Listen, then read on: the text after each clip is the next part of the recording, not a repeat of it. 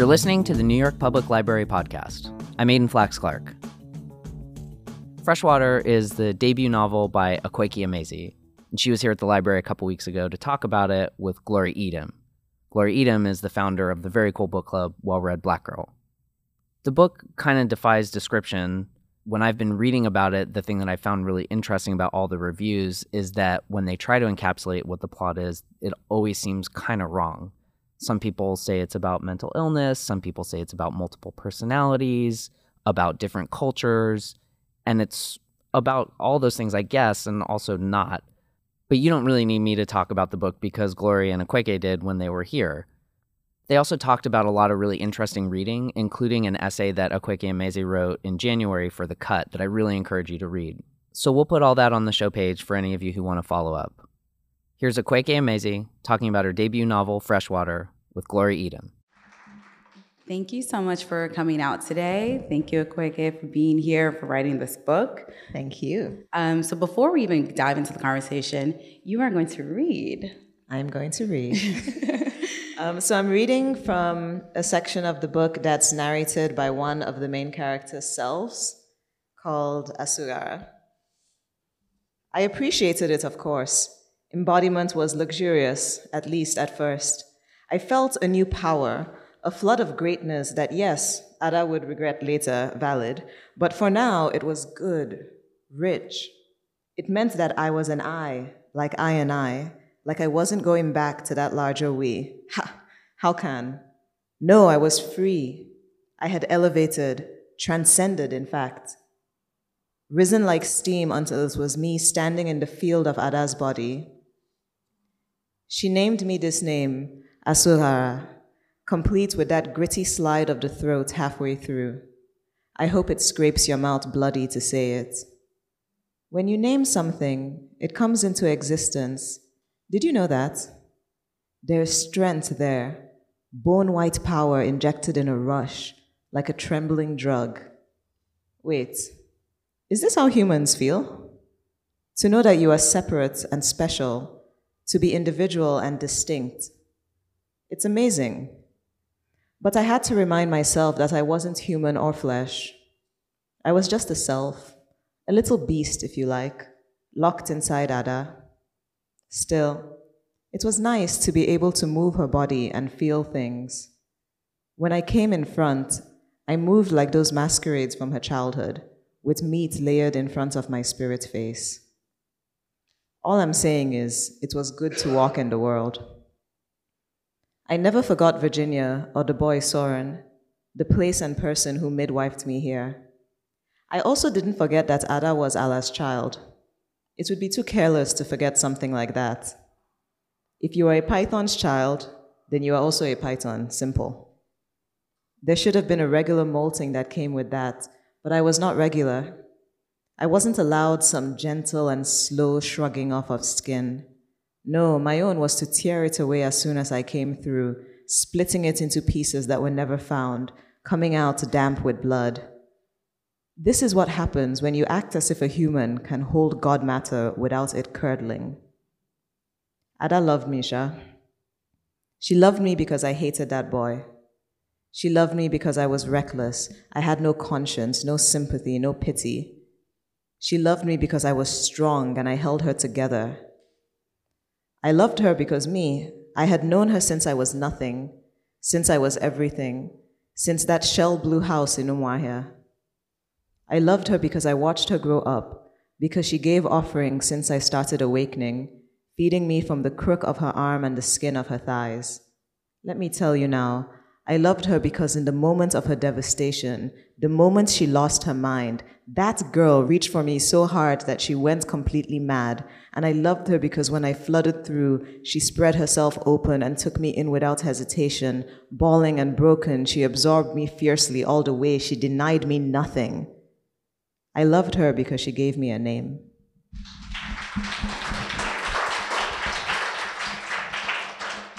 Your debut book is so amazing, so thoughtful. It it literally pulls the reader into a whole nother realm.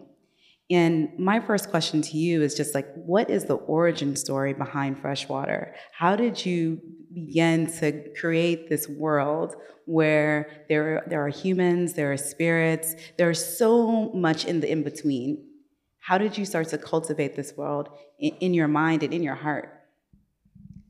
Well, it, it kind of started a couple of years ago. I was doing research into Igbo naming practices. So my name translates directly into Python's egg. But when I would talk to my father, he would always tell me that, oh, your name means precious. And I was like, there's a little bit of a gap between the translation and what you're saying. And so I became curious, like, why is a Python's egg precious? Why is there this gap? What is the thing that we're not saying underneath it? And so I did some research, and I found out that the Python is the physical manifestation of an Igbo deity called Ala. And so the python's egg is considered precious because it's literally the child of a deity. And so that was one of the like jumping off points for the book, was this recollection, basically, that there's this whole reality that existed in my culture before we got colonized. Mm-hmm. And things that came from that reality have kind of been severed from it, which is why like there's like that gap in my name where it's like, oh, it means precious, because no one's going to say, oh, it's because it means you're the child of a pagan deity. Like, that's not really accepted. Um, I wasn't, the church wouldn't let my family baptize me with that name, and so they had to give me a second name because the priests were like, oh no, that is just some heathen, like, no. Um, and so I, I became really interested in the realities that we've been separated from, and the ways in which they've been invalidated, and the ways in which being colonized was basically a group of people coming and saying, hey, everything that you've believed for centuries and that your family has believed for generations is fake. Mm. And we're going to tell you what's real, and you're going to believe that, and everyone after us is going to basically say, these are the things that are real, and these are the things that are not real. And so I wanted to make work that, like, to step back into that reality and say, well, what happens if I use my life as an archive and I just look through that lens instead of centering it in a Western one? And that's basically how Freshwater came about. So if you're looking at your life as an archive, where did you first discover your first like spiritual lessons? I'm not entirely sure. A couple of years before I even started writing Freshwater, there was a time when I was like deeply suicidal, and I was making a couple of paintings, mm-hmm. very just like blindly and spontaneously, and um, and a lot of them were about this concept of the Ogbanje, and it was they were asking questions like, how does an Ogbanje go home? And so the thing with Ogbanje is that they're this Igbo entity that gets born into humans, and then they die, and then they just keep doing that over and over in the same family, basically to torture the mother. But what's important in this context is that they have a cohort in the spirit world. So whenever an Ogbanje is born, you're supposed to die to go back to your cohort, and there's that pull. Mm-hmm. And so for me, at the time when I was suicidal, it felt very specifically like that. It mm-hmm. felt very much like there was a pull. And it wasn't a thing that made sense in any like Western context, in like therapy. It was just like, no, this doesn't make sense. And then I... I wasn't even thinking much about it when I started making the paintings. It wasn't until a couple of years later that I started thinking about the book a little bit more. And then I was like, oh, well, if I shift my center from this Western reality to like an Igbo reality, then all these things that weren't making sense in one suddenly clicked into place in the yeah. other. Yeah. I, um, as you know, I'm Nigerian as well. So reading it, it, it, it completely made sense to me. But I, I was thinking of the Western mindset and how the Western reader may object to your narrative. Were you intentionally looking to decolonize your work? Were you sending a message to uh, whoever is reading your work that this does exist? Were you trying to make it a teachable moment, or simply just sharing your story?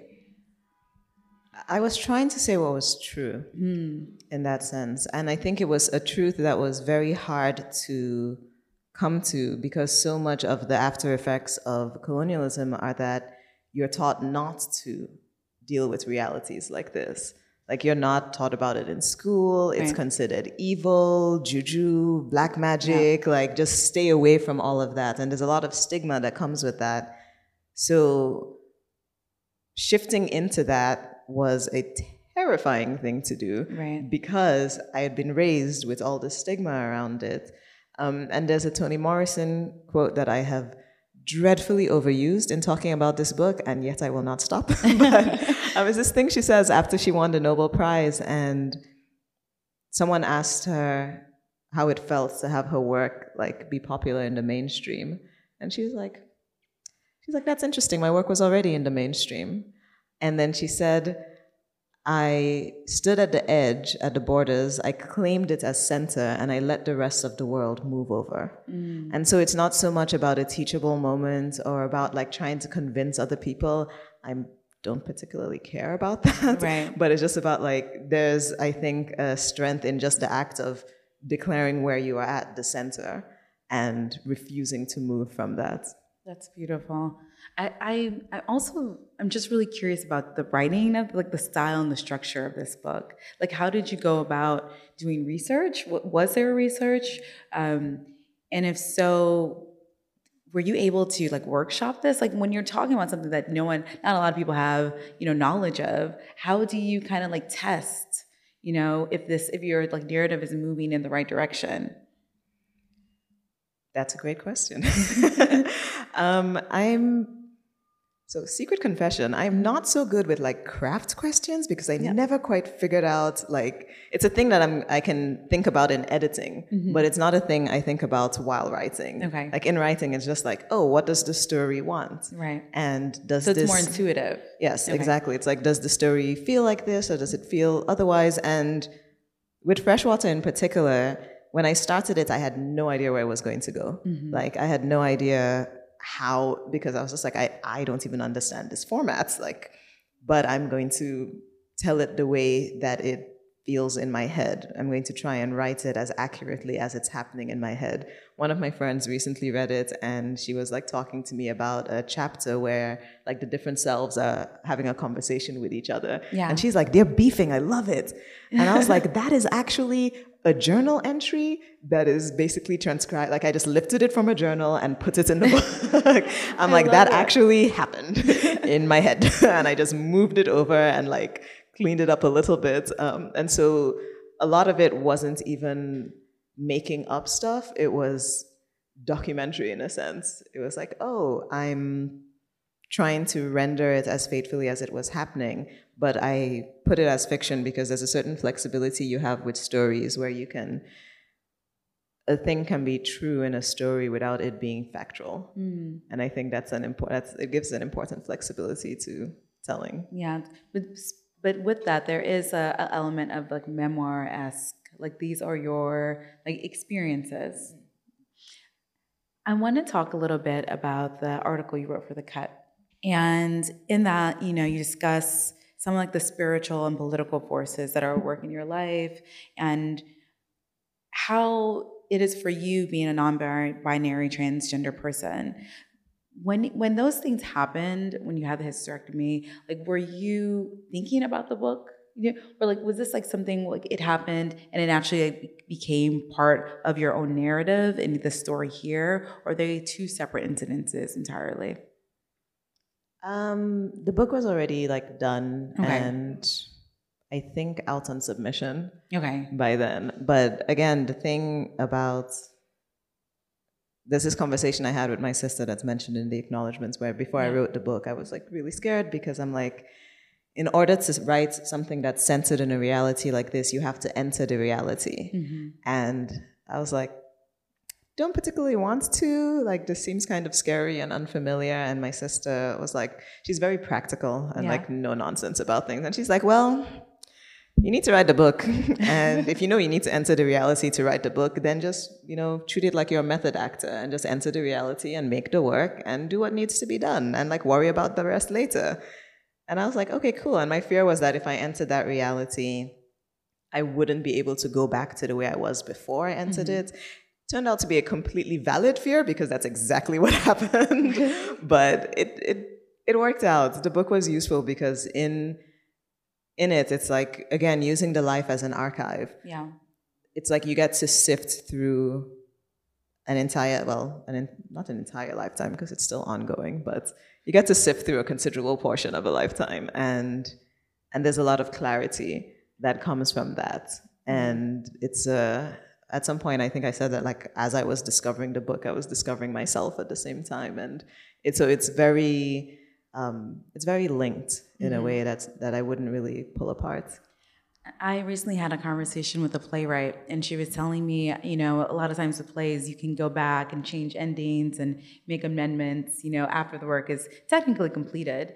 Um, with your book, now that it's like a finished product, is there anything that you would go back and maybe amend or change with one of the voices, or even the, the primary character, Ada? Would you make her different in any way now that you've had, like, these experiences and you've seen it out in the world? No, actually, like, it it was a lot of work to mm-hmm. make the book. When it got to my editor, the first round of edits cut like ten thousand words out of the book. It oh. was rigorous. No, you can't say ten thousand words and not tell us what, what did she cut out? he, so, um, so origin, in the first draft of the book, the deity Ala has a separate voice ah. in it. Um, and then my editor had said, I think maybe you should think about removing that voice. And I did the thing that I tell all my writer friends to not do, which is when you get edits, I'm like, don't make a fuss until you try out the edits. Like, mm. try it first and then make a fuss. And I did not do that. As soon as I got the email, I was like, oh my goodness, I can't believe you would ask me to get rid of this voice. This voice is so important. And then, and bless him, I think he's used to writers doing that. He's like, just try it. And then I tried it. Mm-hmm. I was like, oh, it's actually better the way you said it. This is awkward. um, and so we cut out that voice and integrated it into the we voice. And okay. and I think it, it worked. Um, when we did the book launch last week, my editor was there, and someone had asked a question about the editing process. And he said something that was very helpful and true that I hadn't thought about in that sense. He said that the whole that whole first process of editing was really to condense the book. Like, it distilled it and it made it more concentrated and more intense mm. than what it was before. And so cutting out that ten thousand, I think, helped it a lot. I shudder to think of what it would have been like without that. No, now I'm curious. I want to read. I want to hear his voice, a separate. Um, well, let's, let's just talk more about the editing process and what the points that you found challenging, like the encounter that you had with your editor, uh, and then the other sections that maybe were more rewarding for you. Like, what what else in that process did you learn about, like, just your writing? Because it, it being your debut book, it feels very cohesive, and it feels like you've been writing, you know, maybe this is your, your twelfth book versus your first, you know? So what was it about the the practice that just helped solidify this for you? Um, so it is the first, like, full book I'd ever written, and I think for me the bits that were rewarding were the conversations among the selves, mm-hmm. um, partly because I had written them about eight years before, but mm-hmm. it was it was one of my favorite parts of how this whole reality is set up, is that they weren't alone, yeah. and they had each other, and they were all these, like, for me that's a very comforting aspect of the book, is mm-hmm. that Ada is not alone, and mm-hmm. that she has these selves and their, like, siblings, yeah. and they're each other at the same time. And that was that was fun for me to write, also because their dialogue is fun. Mm-hmm. I think I like dialogue a lot, and it was yeah. it was it's hard in a book like this because there's not a lot of dialogue, because mm-hmm. it's internal, and because the we voice isn't talking to anyone else yeah. other than itself and the reader. Um, So those were the bits that were rewarding. I think what was challenging was taking this reality that makes sense, like, in my head, and then how to make it legible to a reader. Yeah. Um, and that's that's a bit harder, and that's the part where, like, an editor's eye is invaluable, um, because it's hard to get distance from it. Yeah. And it's hard to, I don't know, just see it from someone else's perspective when it's something that you've been so, like, inside and immersed in. Mm-hmm. And and so I think that the practice of pulling away and, like, not taking feedback personally and trying to see how I can make it legible without losing like the thing that still makes the story what it is. Right. So we have, you know, we're in New York, um, and we have the perspective here, but I'm curious about how folks responded back home. Like, what were folks in Lagos saying about your book, or like, currently saying about your book? I'm curious too. I don't know yet. It's not out in Nigeria until May. Oh, okay. Um, and so I won't really know until then. And I was going through this period where I was just like lurking on Twitter and yeah. like trying to see what people were saying. All right. Because Nigerians have a very, very different way of responding to things oh, than of course. anyone else. Of course. I, I am. I cannot wait for it to be in Nigeria, because I think there. The, the pieces here that maybe a Western mindset might be surprised by, I think in Nigeria, it, this will make complete sense. In a way, it will click immediately. Um, and I'm, I'm, I can't wait for the feedback for I'm that. really excited about it too, because Nigeria is like where this re is like this reality's home. Yeah. You know, and there's these layers of translation that have to happen outside when you're talking to people from like a different culture that are not necessary when it's like a Nigerian reading it. Right, right. I well, how about within your family? What was the response from your parents, from your sister? Um, my dad hasn't read it. Oh, okay. So, so that's going to be fun. um, my mom read it and loved it. Mm-hmm. My sister has read, like, I've written two other like novel manuscripts after this one, and she's read them and she likes them better than this one. And I think for her, that's such a sisterly response. Yeah. She was like, eh.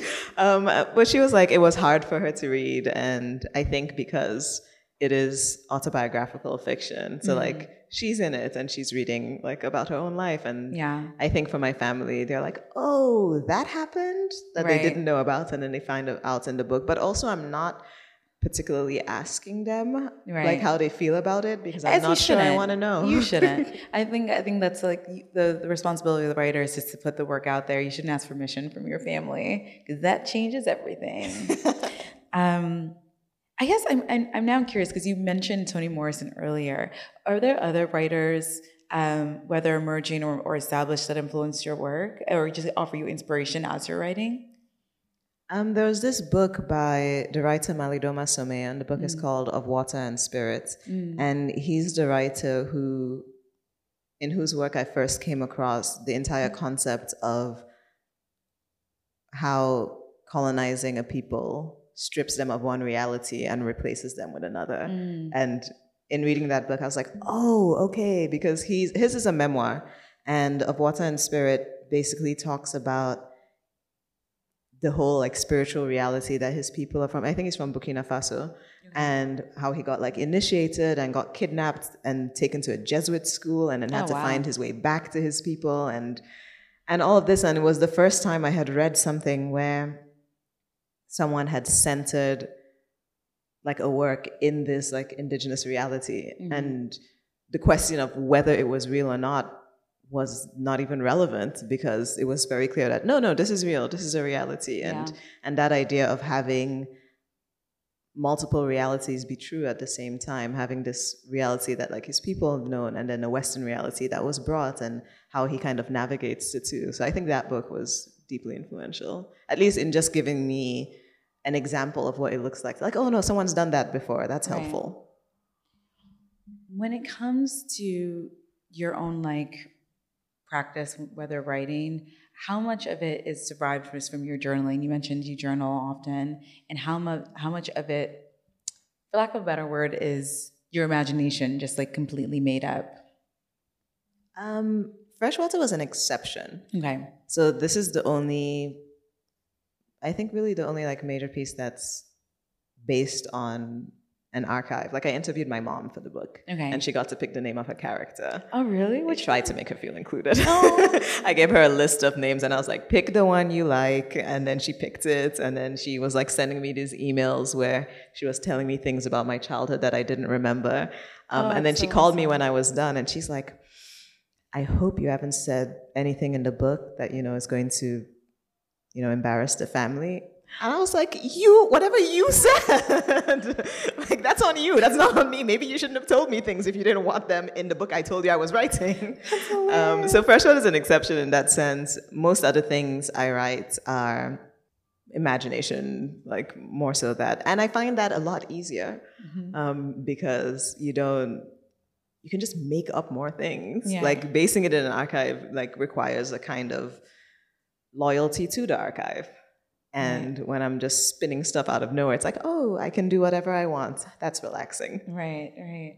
Um, I I was very drawn to chapter five, which we were talking about earlier, because I loved how with each chapter you have like a different quote of, of how you open um, the chapter. So with chapter five, you say at the very beginning, can you pray into your own ear? Uh, and then it goes on to talk about the different deities, and they talk um, about how Ada was named after her second birth.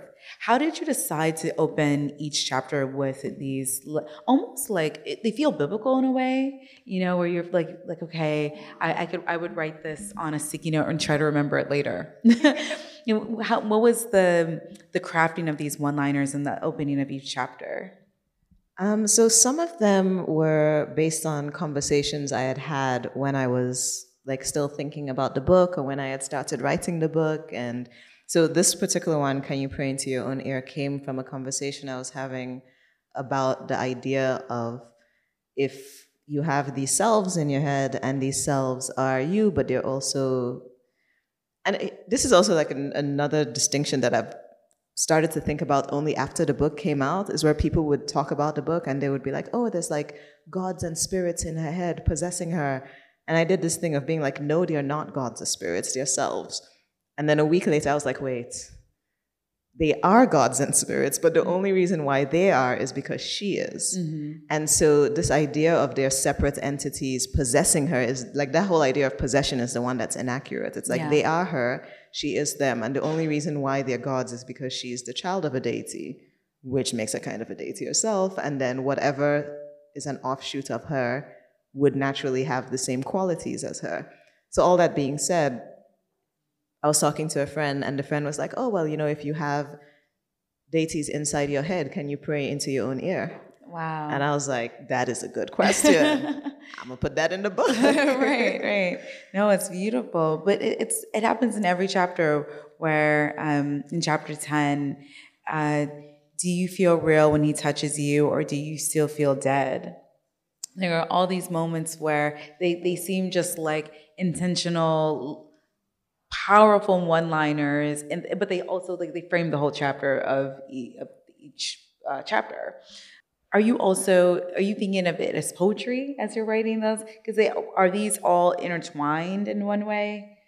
Um, they kind of are, I think, because they they're intertwined in the sense that they all relate to the story, and mm-hmm. they're all they're like high. It's like if there was a story and there's like highlighted yeah. portions of it, then I pull out the highlighted portions and make them like the little the little epigraphs. But um, for me, I think they were, some of them were like stray thoughts mm-hmm. that I didn't want to work into the larger story. Like I think they would get a little lost in there. Yeah. And so kind of just presenting them as here's a line to think about, yeah, or I was wondering about this. And some of them are like Igbo proverbs. Yeah, th that's what I was thinking too. I, I when I was referencing like biblical, are they proverbs that exist in the world already, or are they simply something that you created, like with the story before? The Igbo ones exist already. Okay. Um, and so, what was the one you just read? The oh, in the one about ten. are you are do you still feel dead? So that was really a thought that I was having about this idea of if an Ogbanje is an entity that's literally born to die. And this is the thing I talked about in the essay in The Cut, is that if you were born to die, and and different from like the sense of, oh, everyone's born to die. Like this is a very specific thing where the entire point of an Ogbanje's existence is to die. Yeah. So that it can, like that's the entire effect it has. It's not, the point is not to live, the point is to die. So if you're a thing that's born to die, then you are a dead thing, mm. even while you live. Mm. And it's like how they say, like dead man walking. Yeah. You know, and... And so what does it feel like to be a dead thing? What are, in a lot of ways, people look for avenues to feel alive. So being with someone or being intimate with someone as a way to feel alive. And so that's where that quote came from. It's like, well, do you feel alive or do you still feel dead? Yeah. Um, and so thoughts like that in chapter nine, the Igbo proverb there translates to, when a big masquerade appears, the small masquerades run away. Mm-hmm. And it's just this idea of like the power of spirits. Like when a big spirit shows up, small ones scatter. Yeah. And scatter, scatter. Yeah. And so I, well, I had a friend who read the book, and he was like, oh, he's like, you can, he's like, have you actually just read all of them in a row? Yeah, I was And I actually that. haven't gotten around to that because you I was too lazy that. to write them down. You should do But he was that. like, yeah, he's like, you should read all of them in a row, and like as if they were just connected. Right. And see how that feels, because he'd done it and he found it really interesting. Oh, that's beautiful. Because I, I definitely thought about that. Can you translate chapter six for me too? Chapter six translates to, the Igbo says, Obiare boom boonweya, and it means, the person who comes to kill me kills themselves. Yes. I, there are a lot of times I was sharing this with my mom. I was like, what does this mean? You know? And she, there, there's so many, that is such a Nigerian thing to do, where you have these like one, you know, sentences where you're just like, I'm not sure what this means, but it means something good and powerful, you know? And so I was sharing that with, with my mom, and she, because she didn't pronounce, she didn't pronounce it the way, interpret it the way she did. She was just like, when you cause trouble, uh, it causes you to die. You know, like, and, it, and the way she wouldn't, she would interpreted it. I was like, Mom, what, is, but what does that mean? And her, my mom is very conservative, so her immediate thing was like, are you reading juju? What is this? Like she, she said that. She was just like, she was like really concerned, because I was trying to do it over the phone. Uh-huh. Like I, I believe we had been like in person, it wouldn't mm-hmm. be able to translate. But she just was like, she gets fearful. Like her, wow. her, her uh, like automatic response was just to be like, what are you trying to dig into that you're not supposed to be digging into? Oh, wow. So that line is actually from, so I did do a lot of research into the book. I read like a lot of text.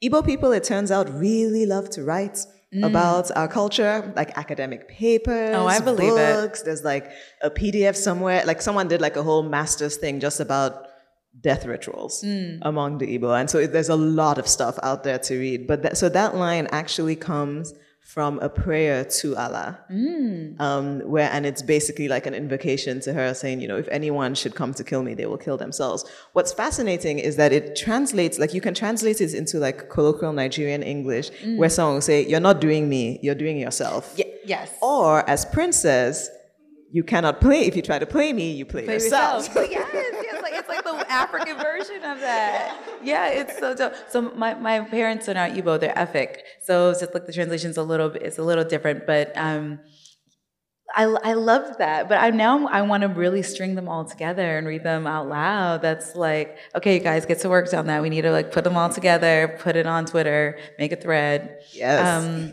I think I will actually do that. Yes, yeah. Yes, you should. Let's talk a little bit just about like the online community coming out to support your work. There was a point where you did actually did like a little lexicon, like translating, um, you know, the, explaining the fact that she's not possessed, you know, like trying to give people I know, some I need context. To put an addendum to that. I've been procrastinating on it. No, but it's great because I think people are interacting with your, obviously they're reading the book and they're engaged, but they're also just eager to talk to you and get your firsthand account too, and get these like translations, whether it's online or coming to a conversation to talk to you. What, how do you think um, just like online conversations have helped, you know, spread the word, get like awareness out, and help un- understanding what you're trying to put forth with this book?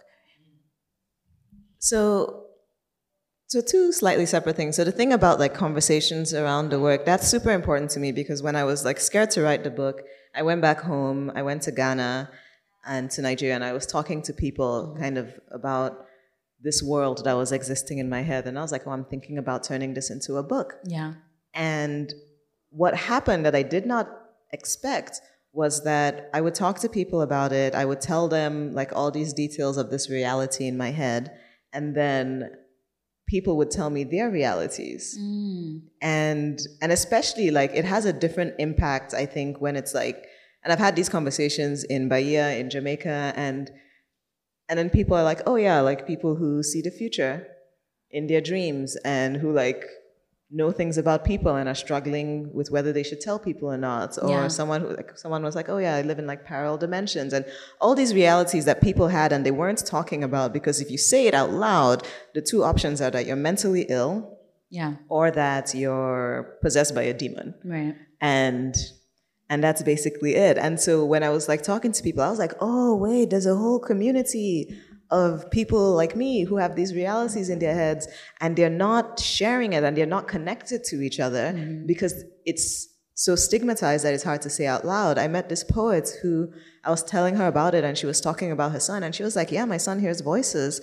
And she's like, it's fine. She's like, I heard voices when he was his age, when I was his age. And she's like, it's just your ancestors talking to you, baby. You can talk back to them. Right. And like this whole like centering in a reality where it's like, if you put that child in a different reality, where they get like diagnosed and medicated. And, and she was just like, oh no, I'm protecting him from that reality because that reality is harmful to him. He needs to know there's nothing wrong with hearing spirits right. or like ghosts. Or she's like, no, that's all real stuff. And, and so encounters like that were very affirming for me. And it's kind of like this loop where I hope that the book becomes affirming. And it, and it has. I've heard back from some readers who are like, oh yeah, I'm not crazy. Yeah. Like, okay. And then they're writing and talking more about their realities. And that's a lot of what I hoped for, because I think that whole separation from these realities and that whole isolation it causes is, again, one of the effects of being colonized. And right. you have these people and like the those realities don't go away. They don't die. Mm-hmm. They get passed on. They get passed on through generations. They get passed on into the diaspora, yeah.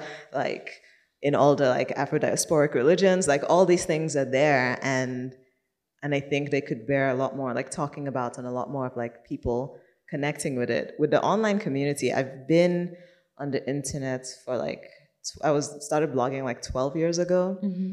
and had like all these different iterations. I ran like a natural hair blog for like eight years mm-hmm. and um, I used to blog about my personal life a lot more. And, and it's interesting because a lot of people who know me online have known me through these iterations yeah. and like they've been there, they've like chipped in to send me to writing workshops. Mm-hmm. Um, one of them tweeted the other day and she was like, ah, yeah, she's like, I, she read the book and she's like, I knew it was autobiographical because I, I remember when she was married and she was blogging about it.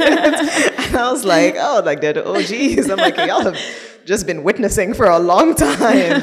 Um, but I think that's like a, a specialness to it. And I think that's part of why I'm so like active online is because I'm like, I didn't, like I've been in this, like in a kind of community yeah. with people. There are people I've known for like a decade mm-hmm. online, and like we're real friends now, but we met because we were reading each other's blogs a decade ago. Yeah. And so that world is really just like another reality that's very real to me, and this other space that has given me a lot, and that I try to like, um, I think be cognizant of and like recognize and be like, no, this this is an important group of people. Yeah. Well, it seems like it's very apparent that you're like nurturing that. And you, like you said, boundaries, of course, because I think, you know, a book cannot simply just be workshopped and discussed online. It needs to exist in a real space, and it needs to have, like, I, I feel like there's something about actually touching a book and holding it in its pages. It's very special, but you do so in such a way that just shows gratitude towards the reader and allows them to like feel connected to you. So I, I I would just like to say, like, thank you for that, like helping people see themselves and affirming, you know, that these are their real realities and there's nothing to be ashamed of.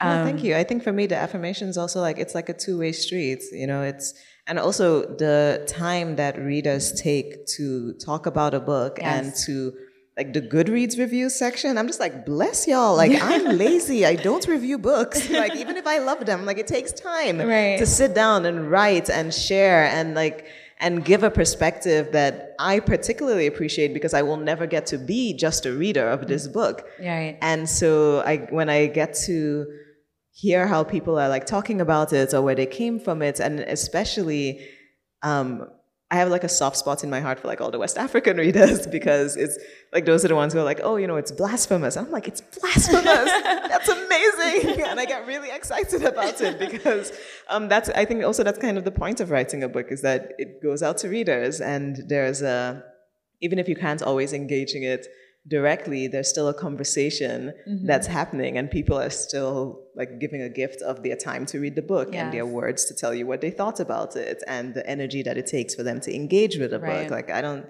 I think that's important. Yeah. with that, I think we're going to turn to the readers. Um, thank you guys for coming. We have someone with a mic who's going to pass or go up, go around if you have a question. Okay, so if you have a question, like Glory said, just raise your hand. I'll start toward the front and work my way back. Anyone got a question they'd like to ask? This is sort of a half question. I'm, I'm about a third of the way through the book, and the book is really brilliant. And it reminds me, to, to a large extent, of a lot of the transpersonal psychology and a lot of the writings of people like James Hillman, who has gone back and away from the monoculture and talked about the existence of multiple gods and how they, you know, how they've been banned in, the, in Western culture, particularly, but also in Eastern, um, less so in, in in in African culture, and that the that they have they they, they crop they crop up in different ways. You know, the, the, they crop up, and they were gods of this of different places and, and inside people as well. And it's all been it's all been sort of buried in, into subculture and, you know, crazy movies and horror stuff. But the concept of multiple voices is real throughout the throughout a lot of culture. It's just repressed. It's just really, really repressed. And whether it's outside or inside, it's inside of us. And, you know, I just wonder how you.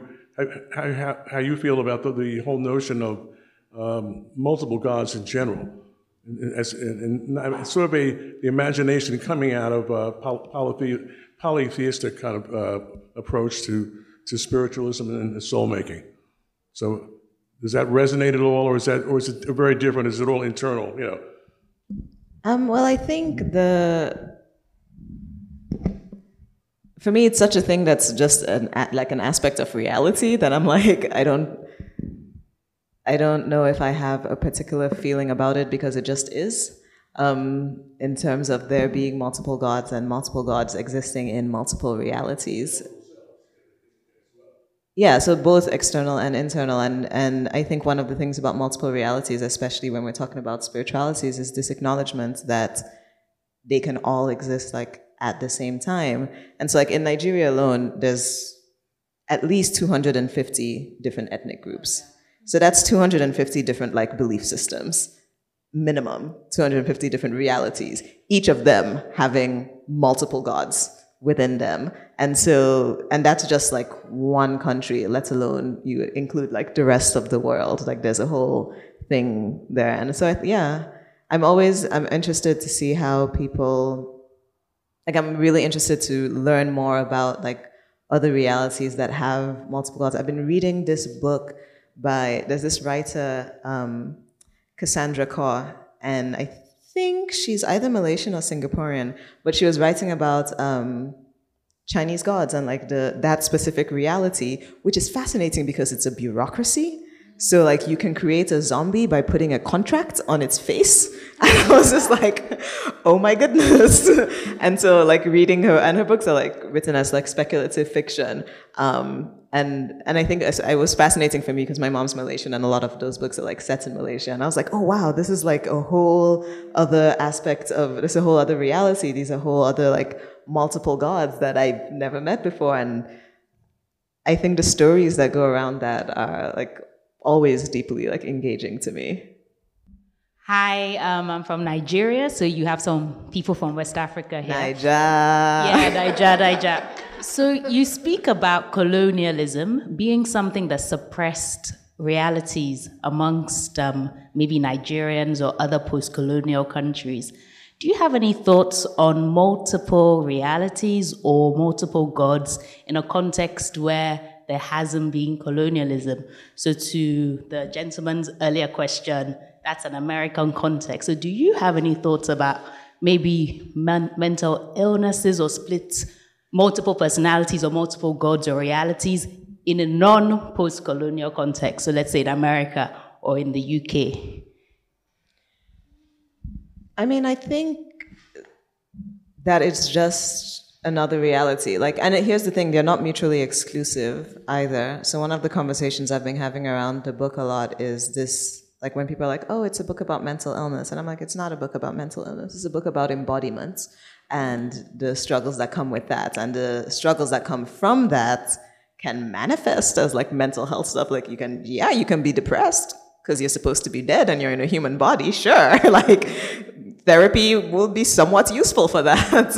um, But yeah, I'm not, I'm not sure if I'm answering the question specifically. I think for me, it's not a thing that, I think one of the assumptions that some people have about the book is they're like, oh, well, if you're saying that this reality exists, then you're saying that that other one doesn't. And I'm like, no, there's no reason for them not to exist at the same time. Like, and, and it's also not meant to be prescriptive in any sense. It's not meant to say like, oh, if you've been existing in a reality where you've been interpreting what's happening in your head as a mental illness, that you're wrong. I'm like, how would I know that? Like, that's your reality. I'm not in any position to tell anybody what their realities are, or to tell them that, oh no, it's not that you're mentally ill, it's that there's a God in your head. Like, um, I don't have the authority to do that. I can only talk about like this specific story and like speak from my perspective and hope it resonates with people who didn't know there was another way of being. Hi, um, so you talked about a conversation you had with your sister uh, about uh, starting, uh, about writing this book actually. And so I have a question about vulnerability. Was there reluctance for you to put so much of your life story as like an arc? Is there like a version of this book that exists where you actually wanted to stay away from your personal story and like write from a different, Um, I guess, through write a life story from characters that is not based on your own? Not of this book, no. So the vulnerability thing is like, is real, because I, it was very difficult to write the book. And I think one of the saving graces is that there's such a long period of time between finishing a book and the public getting the book. So it kind of like gives you time to buffer and time to build up. But no, I had several emotional breakdowns while writing the book, just so many, um, because it it was difficult. But part of the whole thing about immersing was that you can't do it with like one foot in and one foot out. Like if you're going to do it, you've got to go like all in. And that's what the work required. And for me, the thing that's very specific about this book, in talking about like these communities that I found while I was like talking to people about writing it, was this constant reminder that it wasn't just about finding a reality that made sense to me, but it was also about providing a service. And that service meant that other people who were stuck in that really isolated place would find a book and feel a little more sane and a little more seen, and maybe not feel so isolated, and perhaps the book would do for them what I would have needed a book to do, like if this book had existed before I wrote it. And so that was helpful in a sense, and that was kind of the thing that pushed me through making it, was just knowing that, okay, this is not just about me, and this is bigger than me. And, and that was also a really weird thing to come to terms with, because I was like, ministry, this is what's happening now. um, but in the reactions of people who like read even the early drafts or just talking about me, it meant a lot to people, and that in turn meant a lot to me. And and part of why I like went really hard for the book was this knowledge that if it needs to get to people, it needs to be like widely accessible. Like people need to be able to find it in order for it to do the work that it needs to do. And so for me, a lot of the time with my writing, I think about it as like work that's existing in the world for a reason. And that reason is bigger than me. And so if it helps like people in the way that I needed help, then it's, it's worth the cost. And in this case, the cost was vulnerability.